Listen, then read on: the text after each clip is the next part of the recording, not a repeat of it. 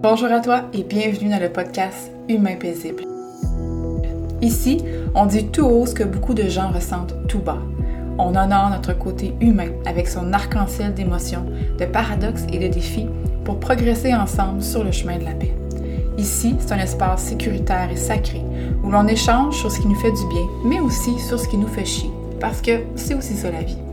Ensemble, on apprend à se donner la permission d'être humaine, on trouve le courage de s'affirmer avec bienveillance et on découvre qu'on peut s'aimer inconditionnellement. Ici, notre plus grande richesse, c'est notre unicité. Nos nuances mettent de la couleur dans ce monde. Chacun son rythme, on avance sur le chemin de la paix. Bienvenue dans la famille et bonne écoute. Bonjour tout le monde, bienvenue au podcast Humain paisible. Aujourd'hui, je suis très très heureuse de vous présenter Oya de TDH au naturel. C'est une jeune femme vraiment inspirante que j'ai rencontrée il y a déjà quelques années. Je t'explique un petit peu mise en contexte comment cette jeune femme-là est arrivée dans ma vie. En fait, elle a utilisé mes produits, mes agendas à l'époque qui s'appelait Croix et Tout est possible. Elle a mixé tout ça ensemble. Elle a recréé un nouvel agenda qui répondait vraiment à ses besoins. Puis, elle m'a envoyé ça sur Instagram pour me dire Hey, regarde ce que j'ai fait, euh, tes produits m'aident beaucoup et tout. Et j'étais vraiment, vraiment séduite de un par sa créativité, son innovation, par sa personne, tout simplement. Et de fil en aiguille, depuis déjà quelques années, on se suit mutuellement, on s'échange des informations ici et là. Et c'est la deuxième fois que je l'invite sur le podcast parce que je trouve que le sujet, le TDAH, c'est encore tabou. On n'est pas trop sûr de qu'est-ce que c'est, de comprendre aussi ce que ça a comme impact. Et clairement, je pense de plus en plus avoir cette, euh, cette euh, cette neuroatypique, comment je peux dire ça, cette façon différente de, de, de, penser, de réfléchir. De plus en plus, j'ai des signes. je me suis dit, ouais, je pense que ça serait temps de la réinviter pour qu'on puisse discuter de ça en profondeur. Puis vraiment dans une vulnérabilité pour dire aux autres, pour dire aux gens, hey, c'est quoi, t'es pas toute seule. Puis voici les peut-être les moins bons côtés, mais voici aussi les bons côtés. Fait qu'on va essayer de faire la paix avec tout ça. Euh, alors, bienvenue, Oya, dans notre podcast Humain paisible. Merci, merci, beaucoup de ta présence. Mais d'abord, je tiens à dire que c'est réciproque. Tu es une femme super, super inspirante. Fait que ça me fait vraiment plaisir d'être avec vous aujourd'hui. Ben, merci infiniment. Oya, est-ce que tu peux nous parler un petit peu justement de ton parcours à travers euh, cette expérimentation-là du TDAH, à travers ton expérience en tant que, que jeune femme et aussi aujourd'hui avec l'évolution de ton projet. Comment ça s'est placé dans ta vie? Comment, quand tu as vécu ça, euh, l'expérience de. je sais que tu utilises plus le mot neuroatypique, donc euh, que j'aime beaucoup. Parle-nous un petit peu de ça. Mais en fait, moi, j'ai reçu un diagnostic du trouble du déficit de l'attention lorsque j'avais six ans. Donc, j'ai reçu mon diagnostic. Il y a eu plusieurs impacts au niveau scolaire, euh, tant par rapport à l'étiquette du TDAH qu'aux difficultés que j'ai rencontrées. Des fois, les deux viennent s'entremêler, puis on ne sait plus euh, si ce qu'on vit, c'est plus en lien avec l'étiquette, en lien avec les difficultés. Et moi, je pensais naïvement euh, que, mes difficultés en lien avec le TDAH allaient partir comme à l'âge de 18 ans. Moi, je pensais que ça finissait à l'âge adulte. Puis j'ai réalisé que non. Donc, euh, on vit le déficit d'attention à travers toutes les sphères de notre vie. Et lorsque c'est vraiment un TDAH neurologique, c'est quelque chose qu'on va, euh, va expérimenter tout au long de notre vie, mais de différentes façons. Donc, rendu à l'âge adulte, j'ai donné une conférence sur le, sur le déficit d'attention et d'autres sujets, mais j'ai constaté que les gens ont vraiment, vraiment été interpellée par la partie qui parlait du TDAH. Donc, je me suis dit, est-ce que je continue à en parler? Est-ce que j'accepte d'en parler ouvertement? Parce que, tu je m'étais fait étiqueter toute ma vie. Je me suis dit, est-ce que ça me tente que ce soit écrit en gros euh, référence TDAH? Et finalement, j'ai, j'ai embrace pour, euh, excuser l'anglicisme, j'ai vraiment accueilli cet aspect-là, puis je me suis dit, OK, j'y vais à fond, puis je vais commencer à parler du TDAH de plus en plus. Donc, j'ai commencé à faire des formations, des ateliers, mais à vraiment faire mes propres recherches sur le, sur le sujet. Puis, euh, j'ai fait des découvertes incroyables, mais c'est comme ça que le déficit d'attention est, est entré dans ma vie. Puis, euh, c'est comme ça que je me suis mise à en parler de plus en plus sur les plateformes sociales, puis euh, à accompagner des gens aussi. Wow! Moi, ça me fascine quand une personne vit différents défis comme tu as vécu. Euh, ça a été, j'imagine, quand même, ça a apporté son lot de, de moments plus lourds, plus difficiles, et peut-être même une perte de confiance. Parfois, on perd un peu son identité, on ne comprend plus qui l'on est. Plein d'enjeux qu'on vit tous. Hein, il y en a ça va être le TDAH, il y en a ça va être la bipolarité, il y en a que ça va être la dépression, il y en a que ça va être... Il y a, plein d'événements dans nos vies qui nous amènent à vivre des, des creux, des creux de vagues. Mais quand on se relève de ça et qu'on voit que ce, cette part d'ombre, si je peux exprimer ça ici, sans dire que c'est bien ou mal, c'est juste quelque chose qu'on a peur, parfois un peu, de cette partie de nous. Quand on la, on l'accueille, comme tu l'as si bien dit, quand on la regarde de tous ses angles, on peut voir que c'est en fait à la fois, oui, une part d'ombre, mais aussi un don. Et c'est quand on tombe dans l'espace du don qu'on peut aider les gens autour de nous et ramener ça un petit peu plus dans sa lumière, c'est-à-dire d'arrêter de voir ça du côté toujours sombre ou les, les côtés moins, euh, moins mm-hmm. positifs, mais vraiment de voir que finalement, tout ça, il y a aussi un aspect lumineux. Puis, mm-hmm. euh, dans mon expérience, est-ce que tu peux nous raconter un petit peu brièvement qu'est-ce qui peut nous donner un indice ou des indices pour nous dire, ah, ça se peut peut-être que j'ai cette, cette euh, cette situation neuroatypique. J'aurais toujours mon petit pad parce que je ne veux pas le mélanger. cette situation neuroatypique différente des autres, qu'est-ce qui peut me donner un son de cloche autant pour moi que peut-être pour mes enfants, mes amis, collègues, pour avoir plus de bienveillance envers certains comportements? Mm-hmm.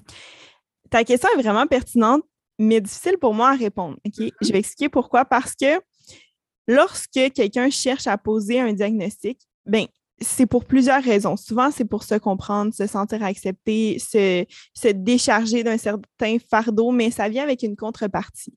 Donc, l'étiquette qu'apporte le diagnostic, des fois, est plus difficile à gérer que euh, l'impact positif du diagnostic. Fait que moi, ce que je dis aux gens, c'est, premièrement, cherche à comprendre comment ton cerveau fonctionne quelles sont les manifestations que tu observes. Puis moi, quand je travaille en, accompagnement, je travaille au niveau des manifestations. Fait que si la personne a un déficit d'attention ou pas, pour moi, c'est plus ou moins important parce que si ce qu'elle expérimente, c'est un manque d'attention, par exemple, qui soit causé par un traumatisme, par euh, une difficulté au niveau de la gestion des émotions, pour moi, c'est sensiblement c'est pas la même chose parce qu'on va développer des solutions différentes, mais c'est pas grave que ce soit diagnostiqué ou non. Je sais pas si, euh, c'est clair, mais au niveau du diagnostic, il faut vraiment se demander qu'est-ce que je vais aller chercher comme avantage. Bon, ben moi, j'avais énormément, énormément de difficultés au niveau scolaire. Le diagnostic m'a permis d'avoir euh, de l'accompagnement, du temps supplémentaire dans mes examens. Mais lorsqu'on est adulte, qu'est-ce que je vais aller chercher de plus? Est-ce que c'est pour aller chercher une médication? Est-ce que c'est pour aller chercher? Donc, il faut vraiment se demander qu'est-ce que ça va m'apporter. Et est-ce que j'ai été chercher d'autres alternatives pour essayer d'améliorer cette situation-là avant d'aller vers la direction du diagnostic? Mmh. Maintenant, pour répondre à ta question, euh, le TDAH, on va, observer certaines manifestations qui vont se manifester dans tous les aspects de la vie. OK? Fait que si, par exemple, je suis une personne distraite au travail, mais que je suis très concentrée dans ma vie familiale, par exemple, que ce n'est pas un problème qui se, qui se répercute dans les autres aspects de ma vie, bien, on ne parlera pas nécessairement de, TDAH. Encore là, c'est vraiment un spécialiste qu'il faut qu'il pose le diagnostic, mais le déficit d'attention, ce n'est pas juste oublier des choses ou avoir de la difficulté à se concentrer. C'est vraiment au niveau de l'impulsivité, de la gestion émotionnelle. C'est les fonctions exécutives, en fait, qui sont vraiment touchées par cet aspect-là. Donc, euh, c'est plusieurs aspects qui doivent avoir une répercussion dans plusieurs aspects, euh, plusieurs sphères de ta vie. OK. Donc, c'est vraiment un point important que tu amènes ici parce que euh, bon, par exemple, je me suis souvent fait dire que j'étais un peu tête en l'air, hein, que j'étais beaucoup dans ma tête et tout. Puis on est facile à donner des étiquettes aux gens, hein, de mm-hmm. caractériser. Je vois ça aussi beaucoup à l'école où c'est qu'un enfant a un peu trop d'énergie, on lui dit, ah, il était DH. Donc, on a tendance à rapidement étiqueter les gens. Donc, c'est vraiment bien que tu ramènes ça, de dire, OK, bien, avant d'aller se mettre une étiquette, de se mettre dans une boîte, prenons le temps d'aller s'observer, de mm-hmm. voir les comportements, de voir les impacts, puis d'observer ça avec beaucoup de bienveillance, hein, parce que je pense que c'est le mot-clé avec tout ça, parce qu'on a tellement tendance à se taper sur la tête, de se faire un peu taper sur la tête d'un bord et d'un autre, quand au, au, départ, en fait, on ne veut pas faire de mal à personne, on fait on parlait tantôt, euh, juste avant l'enregistrement, parfois on ça arrive qu'on oublie des choses, mais c'est pas pour mal faire, mais parfois les gens peuvent se sentir blessés à ce moment-là. Fait qu'il y a comme plein d'éléments, plein d'impacts qui nous amènent à dire, OK, il y a peut-être un, élément différent, mais ça ne veut pas nécessairement dire que j'ai du TDAH mm-hmm. en tant que tel, mais c'est justement en l'observant, puis on peut aller travailler sur une, une sphère en particulier. Puis comme tu disais, comme tu as si bien euh, mentionné, c'est qu'on peut trouver des solutions, comme tu as fait par exemple avec les agendas. Tu as créé un agenda avec plusieurs modèles différents pour vraiment répondre à ta façon de mm-hmm. faire et créer. Est-ce que tu peux m'en parler un petit peu de ça, peut-être des, des, solutions, des avenues que tu as utilisées pour t'aider dans ta condition? Mon Dieu, il y en a beaucoup. Euh, en fait, j'ai compris que il faut arrêter de vouloir fonctionner comme les gens qui sont neurotypiques. Première des choses, il, hmm. faut arrêter de faire en sorte qu'on se on fasse un peu de l'autodestruction en n'acceptant pas notre condition. Fait il faut voir les choses telles qu'elles sont. Le TDAH, c'est ni un super pouvoir ni une malédiction. It is what it is, c'est une condition neurologique. Donc, voici qu'est-ce que moi j'expérimente en ce moment, comment est-ce que mon cerveau fonctionne? Euh, et c'est ça, arrêter d'essayer de faire en sorte que notre cerveau fonctionne différemment. Donc, accepter son fonctionnement et chercher à optimiser notre environnement à la fois interne et externe pour se sentir bien puis en tirer avantage. Maintenant, les manifestations du TDAH, c'est un peu comme un guide. Si, par exemple, euh, j'ai de la difficulté au niveau de ma gestion des émotions, ben, je vais essayer de constater c'est à quel moment que ça arrive. Parce que les manifestations du TDAH sont souvent super, super intenses, mais ils arrivent pour une raison. Donc, il faut aller voir en amont qu'est-ce qui s'est passé. Exemple, si j'ai de la difficulté, euh, je me sens impatiente, est-ce que est-ce qu'il est tard? Est-ce que je suis fatiguée? Notre capacité à prendre des décisions va être impactée par le, moment de la, la, journée, par notre euh, niveau de fatigue.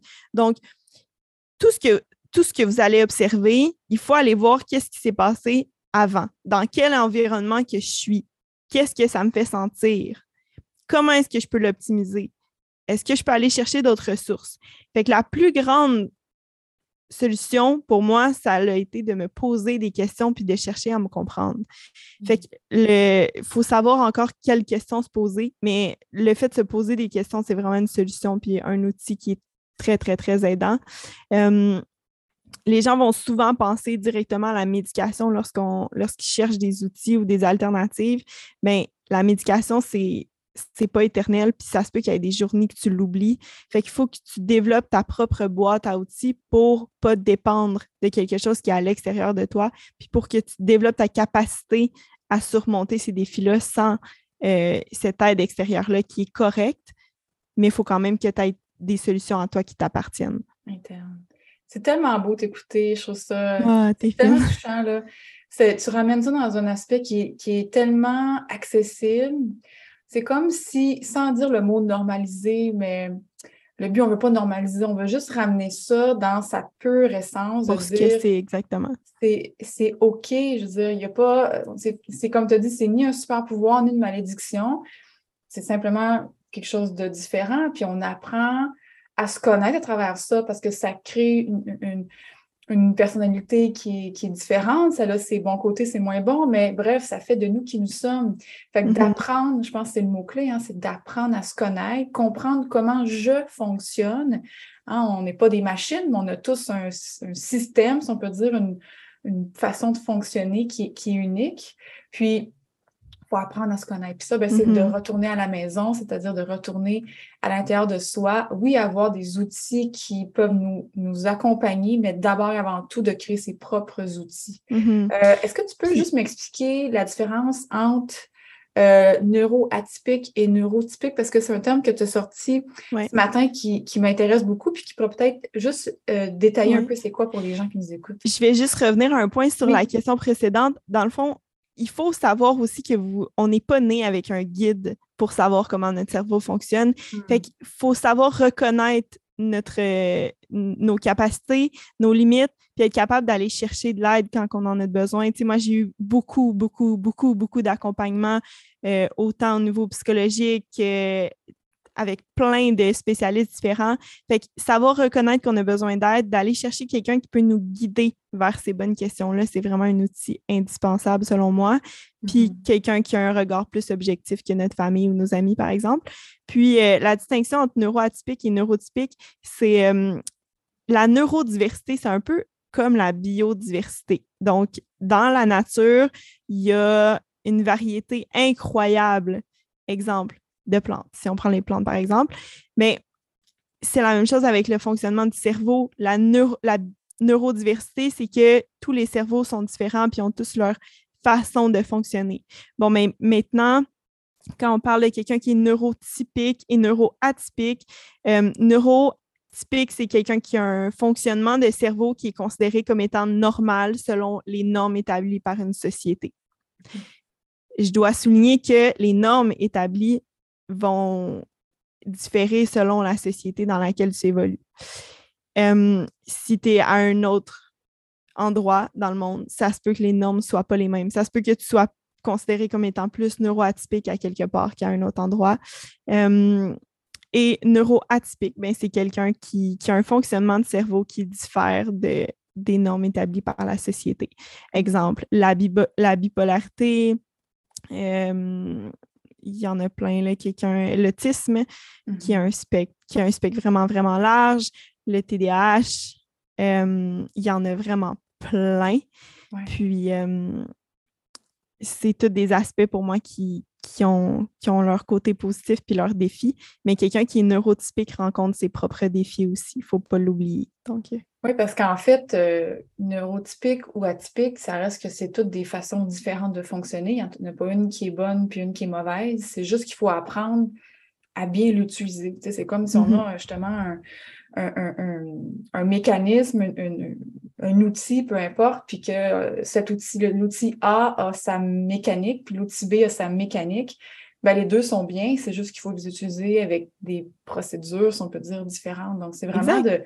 Ça revient toujours à ça, tu sais, ça revient de, à, à apprendre qui nous sommes, comment on fonctionne, apprendre à s'aimer inconditionnellement dans ses parts de lumière et ses parts d'ombre, dans ses bons et ses moins bons, pour se rendre compte que finalement, il n'y a ni bien ni mal, il y a simplement que ce que nous sommes, puis on fait de notre mieux. mhm, C'est pas avec ce que nous sommes, puis on veut juste grandir, évoluer, puis devenir, euh, en fait, redevenir qui nous avons toujours été hein, Mhm. derrière, en laissant tomber un peu ces masques-là, ces étiquettes-là. On se donne, je pense, des étiquettes parfois pour se rassurer. Je ne sais pas si dans ton cas, c'était le cas. Moi, j'ai jamais voulu avoir des étiquettes, mais parfois, quand on a ces étiquettes-là, ça me fait juste de dire Ah, OK, c'est pour ça. Mais après ça, on ne veut pas se, se- se- se mettre dans une boîte avec l'étiquette. mhm. Euh, justement, par rapport à ça, est-ce que tu peux nous nommer, euh, puis là, j'invite les gens à ne pas euh, prendre ça tout à la lettre, mais simplement de façon générale, est-ce qu'il y a des éléments qu'on retrouve souvent euh, chez les gens qui sont atypiques, par exemple au niveau du TDAH, qui peuvent sonner parfois juste une cloche? Est-ce que, comme par exemple le fait d'oublier souvent, d'être euh, hypersensible, euh, est-ce qu'il y a des choses comme ça qu'on peut observer pour justement nous donner une piste euh, Mhm. par rapport à ça? Il y en a probablement plus qu'on pense au-delà de l'oubli puis de la difficulté à se concentrer. Les gens qui ont un TDAH vont souvent être hypersensibles au niveau de leur euh, sens, mais des émotions. Donc, un enfant, prenons un exemple d'un enfant qui a un TDAH qui est assis dans une salle de classe. Il va avoir de la difficulté à se concentrer parce qu'il va probablement ressentir les émotions des 27 élèves qui sont dans la classe, incluant les siennes. Il va avoir de la difficulté à faire la distinction entre lesquelles sont les siennes et lesquelles ne lui appartiennent pas. Euh, c'est des enfants qui vont être capables d'expliquer d'une façon très limpide qu'est-ce qui se passe dans la vie de leurs parents? Exemple, les difficultés qu'ils rencontrent. Bon, ben maman, aujourd'hui, elle se sent pas bien parce que ça n'a pas bien été au travail, mais alors que la mère est même pas elle n'a pas ramené à sa conscience que pourquoi qu'elle est plus impatiente, c'est en lien avec le travail, mais l'enfant l'a déjà compris. Euh, il peut avoir une hypersensibilité au rejet. Donc, euh, comme si dès que quelqu'un nous dit quelque chose, on peut le vivre très fortement comme un rejet, puis chaque sentiment de rejet peut être vécu comme un deuil qui est à faire, ou ça peut être super envahissant. L'hypersensibilité au niveau euh, des sens, ça va être les lumières, le bruit, ça peut nous affecter, la difficulté à passer à l'action. Donc, euh, ça, c'est beaucoup en lien avec les fonctions exécutives. Si je suis assise sur le sofa, je me dis, il faut que je plie le linge, que je passe l'aspirateur, puis que je lave la vaisselle. Juste le fait d'avoir plusieurs étapes, ça me paralyse. Donc, ça va faire en sorte que la personne va, va vivre une, une paralysie. Donc, elle va avoir de la difficulté à passer à l'action, à faire la prochaine étape. Il y a plein de solutions, soit dit en passant, pour tout ça. Mm-hmm. Euh, avoir des idées qui, qu'on a l'impression qu'ils partent dans tous les sens. Euh, le sentiment de compétence personnelle est souvent affecté. Mais là, moi, je pense que c'est plus en lien avec l'étiquette qu'avec, euh, qu'avec le TDAH en tant que tel. Mais ça fait quand même le tour. L'impulsivité aussi. Mm-hmm. L'impulsivité dans nos actions, dans nos paroles. Euh, avoir tendance à aller chercher un sentiment de gratification instantanée plus que quelque chose qui, est, qui va être plus loin. Donc, euh, tout ce qui va nous procurer plus un rush de dopamine rapidement. Euh, oui. Wow. Ben, déjà, en tout cas, ça, ça donne euh, des pistes. En tout cas, pour moi, juste pour moi, déjà, il y a plusieurs choses que, tu viens de mentionner qui, qui, me touchent, qui me représentent, puis qui me donnent des pistes de dire Ah, OK, il faut que j'aille prendre le temps d'observer ça sans me condamner, juste simplement l'observer, puis peut-être l'expliquer aux gens autour de moi. Comme par exemple, on en parlait encore tantôt, je, le ramène. Euh, j'ai une amie qui avait un lancement dans notre entreprise qui était hyper important pour elle. Elle m'a invitée, ça m'a beaucoup touchée parce que j'espérais donc qu'elle m'invite, elle m'invite. Et finalement, j'oublie complètement de me pointer. Je me lève à 11h30 le soir, puis je me dis, oh my God, j'ai oublié d'y aller. Et là, je me sens extrêmement coupable, mal, je sais que ça va lui faire de la peine, mais jamais une seconde, ça m'a traversé de lui faire de la peine. Puis c'était hyper important pour moi.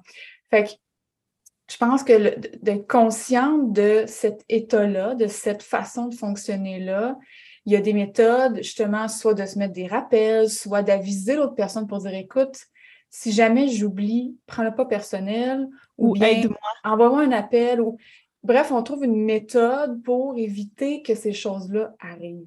Mm-hmm. Mais on peut demander. Oui, mais on peut demander de l'aide aux autres aussi. Plus nous, on est confortable avec notre fonctionnement, plus on sait comment que ça se passe, plus qu'on connaît les possibilités. on n'accorde pas nécessairement d'importance à la possibilité que je vais peut-être oublier, mais on travaille plus en amont pour essayer de, d'éviter les risques. On demande de l'aide. Écoute, je sais que telle date, c'est important pour toi on peut demander à quelqu'un d'autre, c'est pas nécessairement demander, à, exemple, si c'est pour une fête, ben, à la personne, rappelle-moi que c'est ta fête. Mais on peut demander à quelqu'un d'autre, hey, demain, c'est la fête de mon père, essaye de, de m'en parler si, si tu y penses. mettre des notes dans notre agenda, mais c'est sûr que c'est qu'on est tellement pris émotionnellement puis surchargé qu'on arrive à oublier certains éléments, mais ça fait vraiment pas en sorte qu'on aime moins les, personnes autour de nous. Oui comme tu disais tantôt, on peut être parfois des, amis, puis moi, je l'ai vécu beaucoup, là. Même, euh, j'oublie toujours la fête de mon chum, là, moins pire aujourd'hui, là, mais j'oublie souvent sa fête, notre date d'anniversaire. Puis, autant qu'on peut parfois oublier des choses qui semblent banales et, importantes pour l'autre personne, mais qu'on peut être des amis extraordinaires parce qu'on pense à eux, on les aime d'amour, on est des gens qui sont là, je dis on, mais bon, bref, euh, euh, si vous vous mm-hmm. reconnaissez là-dedans, parfois on a justement ces, ces parts-là d'oubli, mais on a aussi une grande capacité de donner, de générosité, de caring, d'amour. Est-ce que tu peux en, parler, en nommer peut-être un peu? Oui, on est très intense dans nos émotions. Quand on aime, on aime intensément. Mais c'est ça. Fait on, on, peut apprendre à le démontrer puis expliquer aux gens, mais ben, moi, je démontre mon amitié ou mon affection de cette façon-là. Puis, la communication, c'est vraiment la clé. Fait que, comme ça, avec nos amis, on va voir c'est quoi la différence. Mais ben, si pour elle, son love language, c'est de le démontrer de telle façon, si pour elle, c'est important. Mais il faut comprendre que nous, à partir du moment où on a conscience de l'importance de quelque chose ou que ça lui a fait de la peine, il y a encore plus de chances qu'on s'en rappelle. Fait que des fois, de, faire un petit attachement émotionnel par rapport à la situation pour s'en souvenir. Puis, euh, mais oui, on est souvent très intense dans nos, notre affection pour les gens autour de nous. Euh, je vais passer à des petites questions euh, express, je peux dire, des questions mm. que tu te fais souvent poser par rapport à ça, des questions peut-être même que les gens se posent en ce moment, que moi-même je me suis posée. Euh, la première, est-ce que le TDAH est une maladie en soi? Mm. C'est une bonne question parce que le TDAH est décrit dans le DSM-5. Euh, c'est le guide pour, qui, qui guide tous les spécialistes pour les diagnostics des maladies mentales, entre guillemets, en gros guillemets. Mais non, c'est pas une maladie. Donc, je dirais que ce n'est pas une maladie, c'est une condition neurologique. Donc, c'est une façon que ton cerveau a de fonctionner. C'est pour ça aussi que j'essaie d'éliminer de mon vocabulaire le terme symptôme. Mais il faut comprendre qu'on évolue dans une société qui nous amène à percevoir les différences d'une façon pathologique. Et que ça se peut que ça reste dans notre dialogue, que ça reste, qu'il qui reste des traces par rapport à l'approche de certains spécialistes, par rapport à l'approche de certaines personnes. Puis c'est correct, il faut l'accepter, mais il faut comprendre aussi que c'est juste une différence dans le fonctionnement du cerveau, c'est vraiment pas une maladie. C'est pas un, handicap non plus. Oui, c'est intéressant de le nommer, ça, parce qu'on a tendance justement à, mettre des mots maladie, euh, comme c'était un problème en tant que tel, au lieu de le voir dans son ensemble, puis dire que c'est simplement, comme tu l'as si bien nommé tantôt, chaque plante a sa façon d'être, euh, puis elle n'est pas moins bonne parce qu'elle a une fleur bleue qu'une fleur jaune, tu sais. Mm-hmm. que je trouve que ça ramène beaucoup, beaucoup de, paix. C'est quand même le but dans ce podcast-là, c'est de, faire la paix avec euh, peu importe ce qu'on ce ce qu'on vit, puis de trouver vraiment à l'accepter, à l'accueillir, à le voir différemment, puis dire, OK, ça se peut que les gens utilisent des termes comme maladie mentale, comme symptômes, parce que c'est ce qu'on nous a appris, mais on a justement cette capacité-là de le voir différemment, de le transformer, puis d'amener peut-être plus de conscience dans notre société, mm-hmm. autour de nous, pour permettre aux gens de voir que finalement, c'est une condition différente.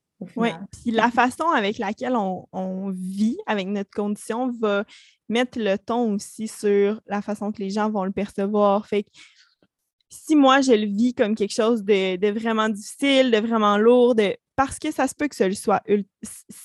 Pour moi, le TDAH a été quelque chose d'extrêmement difficile, mais il faut apprendre à l'accepter puis à le prendre avec nous, au lieu d'essayer d'en faire un ennemi. souvent, je vois les, gens qui ont un déficit d'attention ou n'importe quelle autre condition, essayer de la rejeter. C'est un peu comme essayer de se rejeter soi-même. Il, faut la prendre comme avec nous, puis l'amener, puis dire c'est correct, je t'accepte, t'es là. Parce que quand on dit ça par rapport à notre condition, mais on se le dit par rapport à nous-mêmes. Si je dis de ma condition que c'est mon pire ennemi, que c'est la pire chose qui me soit arrivée, mais je rejette une partie de moi-même, tout simplement. Fait que mmh ça, personnellement, ça m'a pris du temps à l'apprendre, puis il a fallu que, que j'aille vraiment, vraiment, vraiment pas bien pour m'en rendre compte. Mais si aujourd'hui, chaque personne le prend sur son épaule, l'accueille, puis ça peut inspirer d'autres personnes à en faire autant, je pense que c'est la meilleure chose qui peut arriver parce que euh, si j'avais un souhait, ça serait que les gens n'aient pas à passer à travers les mêmes épreuves que j'ai eu à passer pour, euh, pour comprendre ce concept-là. Hmm. Ben, merci parce que tu l'as vraiment bien, euh, tu l'as bien amené à sa lumière, toute cette expérience-là. Je pense que tu es une grande, grande source d'inspiration pour, en tout cas pour moi, de, dans cette ah, expérience-là. Euh, dernière question, on peut peut-être penser que la technologie pourrait avoir un impact sur cette condition. Est-ce que, est que la technologie peut avoir un impact sur le TDAH ou, sur leur façon qu'on peut hmm. fonctionner? La technologie va définitivement avoir un impact sur le TDAH. Est-ce que c'est causé? Est-ce que ça cause le TDAH? Non. Est-ce que le TDAH est un phénomène nouveau? Non. Mais la technologie va avoir un impact parce que si, exemple, euh, ton sommeil est affecté par le fait que tu sois sur ton téléphone jusqu'à 3 heures du matin, puis que tu n'aies pas de routine de sommeil, puis que tu n'aies pas de sommeil stable, ben, le manque de sommeil va avoir un impact sur ta capacité d'attention, tu vas avoir des manifestations qui vont ressembler au TDAH, puis si tu en as déjà un, ben, ça va être juste amplifié. Fait qu'ils vont, ils vont définitivement avoir un impact comme ils peuvent avoir un impact sur quelqu'un qui est neurotypique. Il mm-hmm. faut porter attention à ses propres habitudes de vie, de consommation. Puis à l'inverse, la technologie peut être vraiment un outil pour une personne qui a un TDAH. Moi, je suis quelqu'un qui était avant ultra désorganisé. Puis la technologie m'a permis de développer une passion incroyable pour les bases de données. Fait que, je suis devenue, je me suis servi de la technologie pour être quelqu'un de super organisé puis de ultra structuré. Je pense que sans la technologie, ça aurait été super difficile pour moi d'arriver à gérer deux entreprises puis à, faire les projets que, que j'ai. Fait qu'on peut apprendre à servir des éléments dans notre, dans notre environnement. Hmm. Puis, il y a une question aussi qu'on doit, ben, que tu dois souvent entendre, c'est est-ce que le TDAH se soigne, mais dans l'optique où est-ce qu'on ne voit pas que c'est une maladie en tant que telle, je pense que c'est pas nécessairement à soigner, mais bien à apprendre à, ce qu'on peut dire, dealer avec ou comment tu le dirais dans tes mots? Ben, on peut dire apprendre à composer avec le TDAH, avec notre condition, ou apprendre à vivre en harmonie avec notre condition, mais ça, ça, en revient à apprendre à, être bien avec soi-même. Oui tout simplement.